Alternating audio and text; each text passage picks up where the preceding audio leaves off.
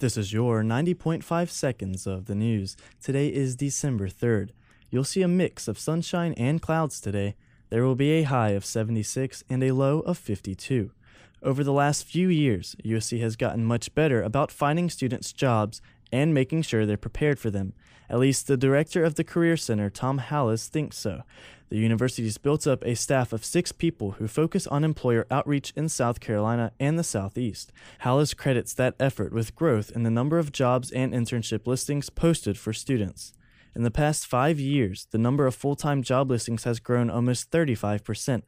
The number of internship openings is up almost one hundred forty percent.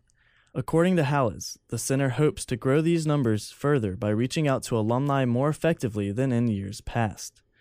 Aaron Chestnut and Matt Pantone were shivering outside in their skivvies Saturday morning. Just finished running through campus, neither had on more than a pair of boxers. They were two of about forty runners in Omega Phi Alpha Service Sorority's Polar Run. Runners peeled off layers of clothing throughout the almost mile race as part of a clothing drive. All articles of clothing taken off, about six hundred fifty-five articles, are to be donated to the Salvation Army.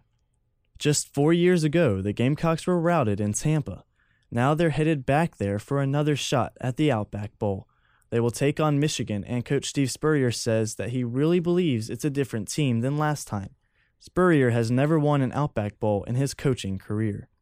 It was originally supposed to be an a cappella festival, but Carolina Productions improvised when groups dropped from the ticket and the Jingle Jam still went on. Read more about the U S C student talent kicking off the holiday season with music, as well as all of the full news and sports stories, find exclusive videos, and even more at daily gamecock dot com.